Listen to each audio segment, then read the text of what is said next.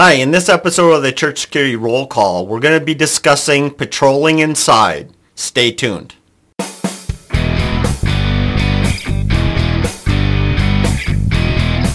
Hi, this is Chris with the Sheepdog Church Security Academy, and this is your Church Security Roll Call. Today we're going to be discussing the article Nooks and Crannies.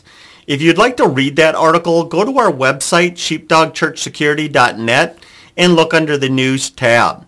So let's begin in the Bible as we always do. This verse is 1 Chronicles 9, verses 26 and 27, and it reads like this.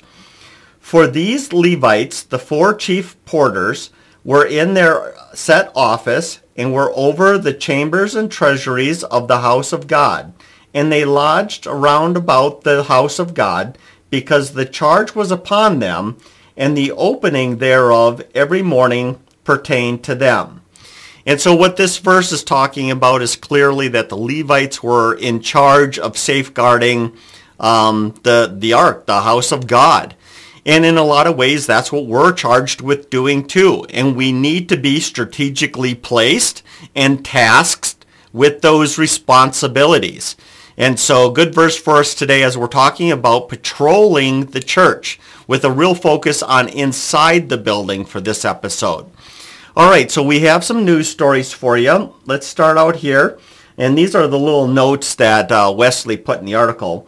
Kidnappers may hide in the church waiting for their chance to act. Okay, news story. Denver, Colorado, March 17th, uh, 1993, a man loitering in a church waiting for an available uh, for a, an available child to take. A four-year-old boy left his dad to get a drink of water. The man had his chance. He grabbed the boy and left the church. 15 hours later, the boy was released on a, a country road. About two months later, a man matching the same description and driving the same kind of truck kidnapped and murdered a girl age five. A D- DNA evidence positively tying the prime suspect to the case um, was an- unable to use until 2011, 10 years after he died and 17 a- after 17 more kidnappings. Um, he had been discovered in a church and arrested. He would not. Uh, he would not have killed the girl. So once again, patrolling, paying attention, could have spared this little boy. And even more importantly, if he would have been caught when that little boy um, was a victim, then this little girl would have never been murdered. All right, next one.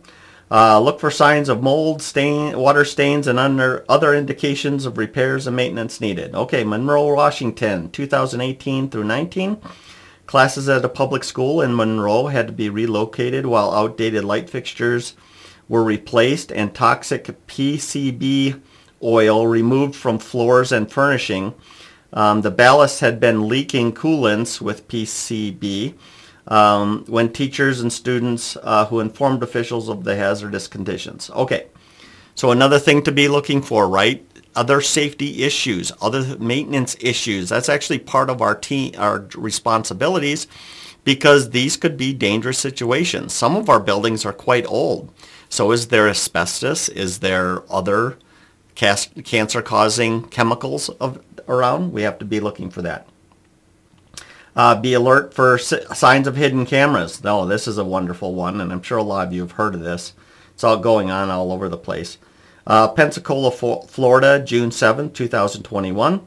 A youth minister in a church was arrested for mounting hidden cameras in restrooms.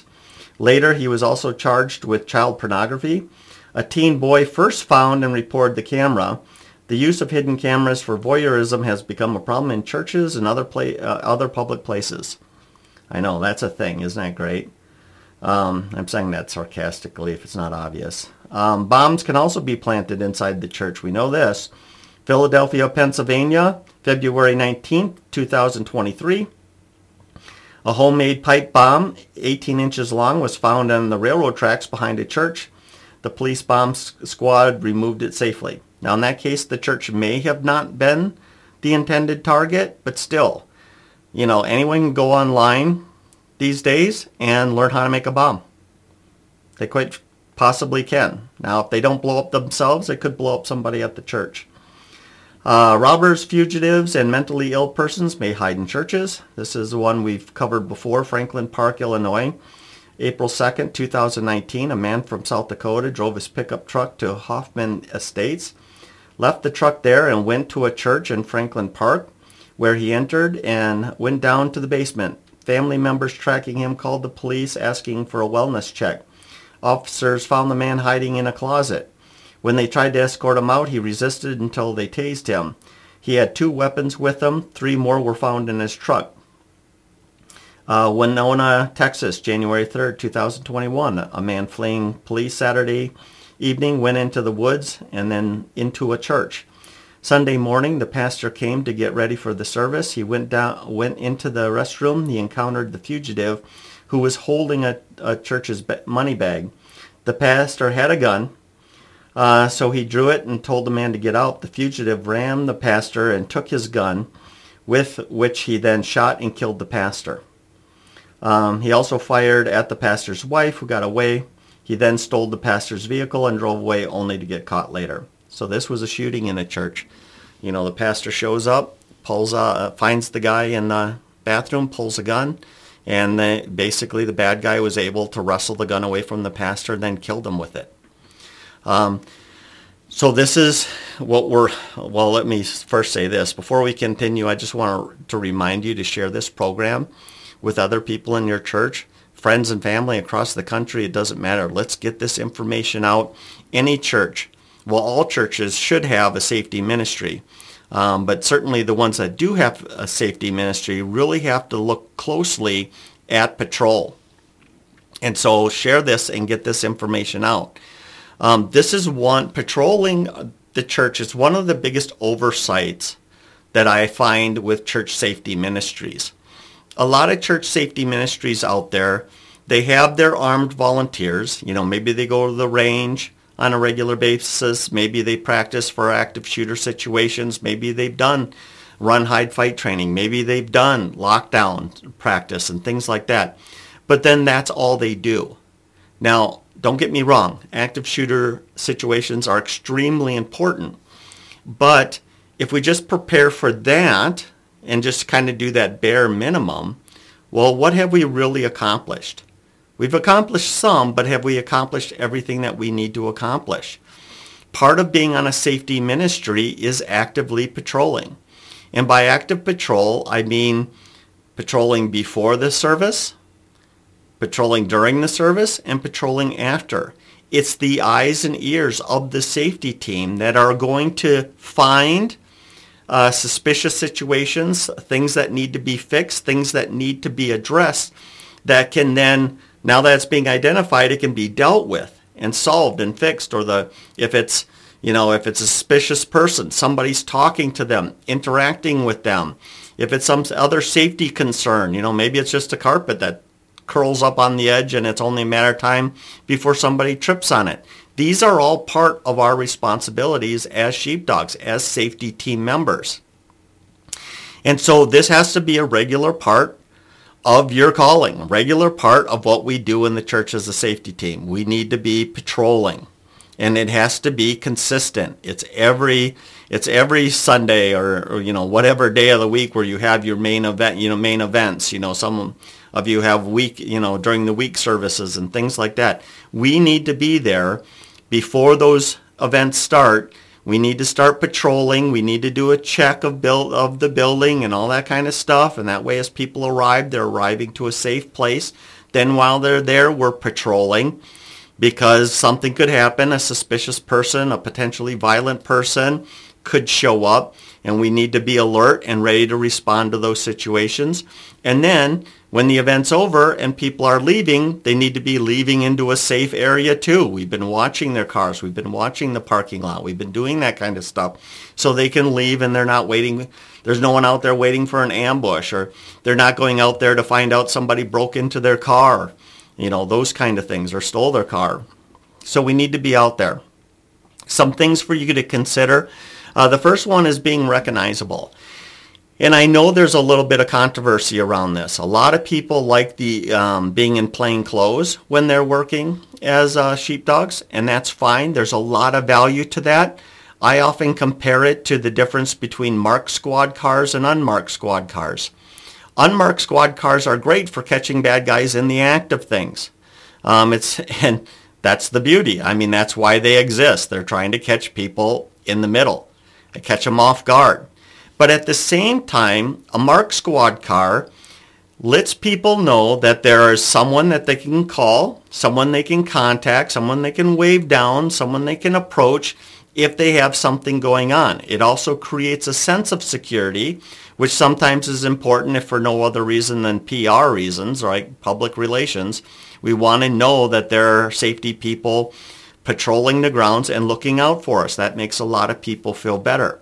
And so it's really about approachability. People know who you are, and um, and it creates a sense of safety. Also, too, if somebody is casing the joint, or they're just there and they're planning on doing something wrong, like there's a crime of convenience, then it's like, oh, I better be careful. They have safety here, and somebody could catch me in the act. So there's a deterrence factor to being recognizable. I've always liked the combination.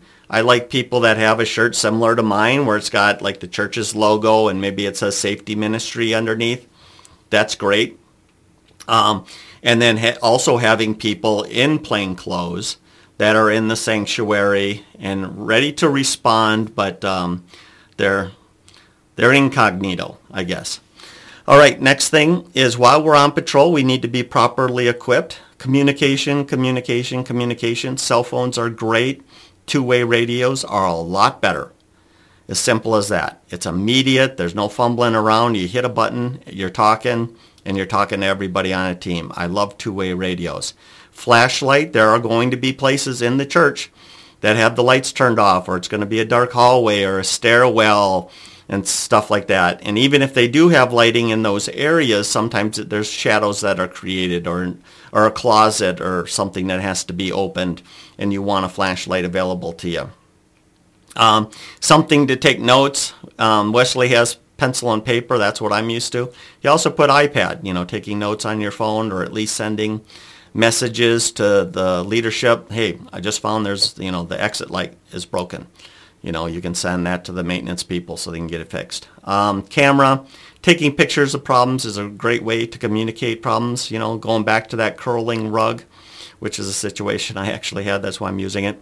Right? You take a picture of it, you send it to maintenance and say, hey, this is becoming a tripping hazard. We need, you know, we need to either tack that corner down or whatever you're going to do, um, get it fixed. Um, speaking of iPhones and iPads and cell phones, we need to avoid distractions while we're patrolling. One of the things I experienced is once we got our patrol set up, my safety team members like to kind of collect in a certain area and they would just talk. And that's not patrolling. That's um, just hanging out and talking. And so we need to be patrolling. And, uh, you know, let's keep those conversations down to a minimum. Um, if you have a system where maybe you have cameras and you can watch, I was talking to a gentleman not too long ago. He's got a safety team and he's got cameras throughout the building. And what he'll do is if he's up there watching the cameras, and he sees that they're kind of collecting and talking for a long time, he'll kind of call them out on the radio in kind of a funny but serious way and kind of remind them, hey, you know, uh, we need more than just that one little area to be safe. We need every place to be safe. And he gets them out there moving again. So distractions. He also talked about taking pictures with his own phone of the monitor when somebody was sitting on their phone for too long. And then he'd text them that, the, the photograph kind of funny, but it's a way to keep moving, and that's part of being a leader of sheepdogs is you got to keep them going. Um, one other thing is don't disturb church activities while they're in progress. Um, that's why two-way radio should have the earpiece because the pastor and nobody else wants to hear your radio going off. Um, but not only that, is I had a, a, very aggressive former law enforcement officer who um, what he liked to do, and it's a good job to do, is what he liked to do is he liked to make sure at this one of our campuses had bottom windows that actually opened. And a lot of times, especially when the te- temperatures were good, people would open up those windows, get some fresh air in there and all that stuff. That's great. and he would want to go in there and shut them and lock them. Unfortunately, because he felt like there were so many windows on that lower floor that had to, that had to be done with, he didn't want to spend 20, 30 minutes after the services going around locking. So he would start shutting and locking the windows while um, and the problem was the children's ministry. So he would just come waltzing in there while the teacher's still in the middle of a lesson and start shutting and closing the window. Obviously, that was disruptive. Um, we don't want to do that. Um, we are going to have to spend that extra time after they're done to close those windows. Um, and then make sure that you're patrolling the entire building. So this is where the kind of the nooks and cran- crannies come in. We need to be looking in closets, utility rooms, uh, maintenance rooms, back hallways, stairwells, um, behind the stage, assuming depending on how it's set up. Obviously, once again, we're not disturbing anything, but we want to be doing a thorough check. And doing a thorough check is good for a couple reasons. Number one, you'd be surprised what you find in some of these areas. Maybe nobody's been there for a while, but there's some flammable material that was left behind, you know, a gallon of gas or, you know, whatever. Um, there are things that you find. Maybe it's electrical issues, maybe it's stuff. But also, too, if your church has teenagers, sometimes they like to find those out of, out of the way areas and doing a do a little kissing if you will. So we need to make sure that we're checking all of those areas. We're also looking for bad guys that might be hiding out until the church closes so they can then rob everything out. That's certainly happened. You know, so we want to be looking. The other benefit is this is the more you as a safety team member become familiar with the facilities, all of those nooks and crannies, you can maneuver through it faster. You know about good hiding spots if you are looking for somebody um, or a lost child that might be messing around. I mean, there's a lot of good reasons for you to know your building as well as the maintenance guy does, if not better. So get out there, patrol. This also goes back to um, distractions or uh, I'm going to add in boredom. Sometimes the reason we're distracted by our phones and conversations with people is that patrol can be a little bit boring. However, if you actually actively patrol and you are hitting all those nooks and crannies, all the entire building, you're going to kill a lot of time. a lot of it'll keep your mind working for a long period of time, and so uh, there's plenty to look for, plenty to do um, if we're actively patrolling. So that's essentially it. Patrol, patrol, patrol. Don't be that church that you have a safety team and you're not patrolling. You know, we've talked about before. If you're if all your if all your motivation is completely active shooter, then at minimum you should be patrolling outside. Because three out of four violent intruders start outside. So if that's your primary, you need to spend three fourths of your shift walking the parking lot and around the building. And then if you've done that and you're covering that well with cameras and patrol, then it's getting on the inside and knowing that facility. If for no other reason, if there is a violent intruder and things start to happen, they're happening fast, and maybe this person isn't one that just wants to die. Maybe they're trying to avoid you. So now it's a game of hide and seek. And they shouldn't be able to do a better job at hiding than you are at finding them. So patrol, patrol, patrol. Um, finally, if you like this video, please like, comment, share. Um, let's get it out there. Um, other than that, thank you so much for joining us this week. And hey, let's be careful out there. This program is made for informational purposes only and should not be taken as legal advice.